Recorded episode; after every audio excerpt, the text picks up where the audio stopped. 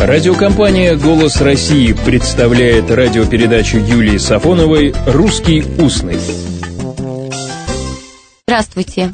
В 1928 году Дмитрий Сергеевич Лихачев написал свой первый научный доклад о преимуществах старой орфографии и о сатанинской, как он написал, сущности орфографии новой – Доклад этот был написан для заседания студенческого кружка, а кружок назывался «Космическая академия наук».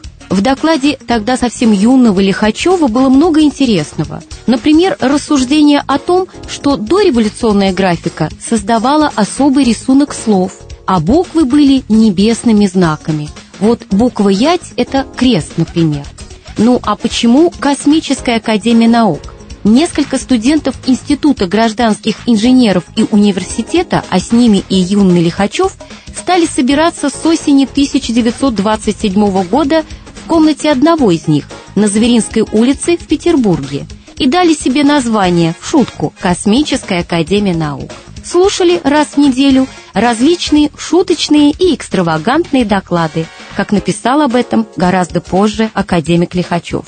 Доклад, о котором идет речь, был написан за несколько дней до ареста, а арестовали всю группу, всю космическую академию 8 февраля 1928 года.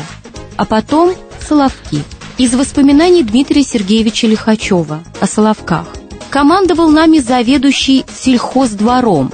Мы все вридлы, временно исполняющий должность лошади а в упряжке разговаривали на разные темы.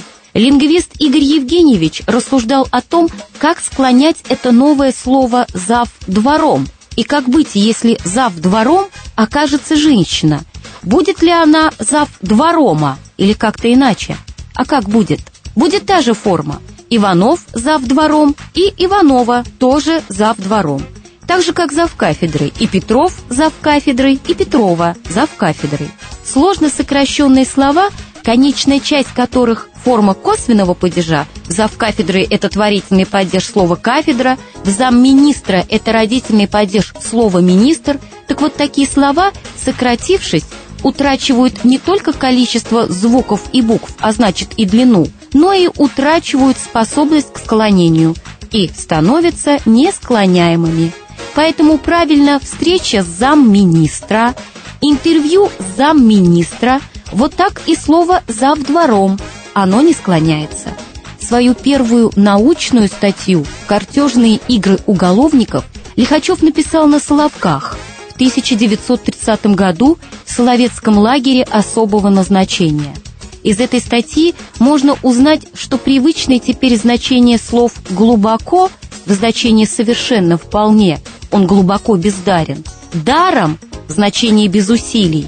Рисковый, смелый пришли к нам, не удивляйтесь, из воровской речи. А еще Дмитрий Сергеевич Лихачев описал профессионализмы, или, как они названы в работах академика, арготические слова в профессиональной речи. Вот специфическое типографское выражение прозаикающихся «говорить на разрядку, образно и метко». Всего доброго, добрых слов и добрых встреч!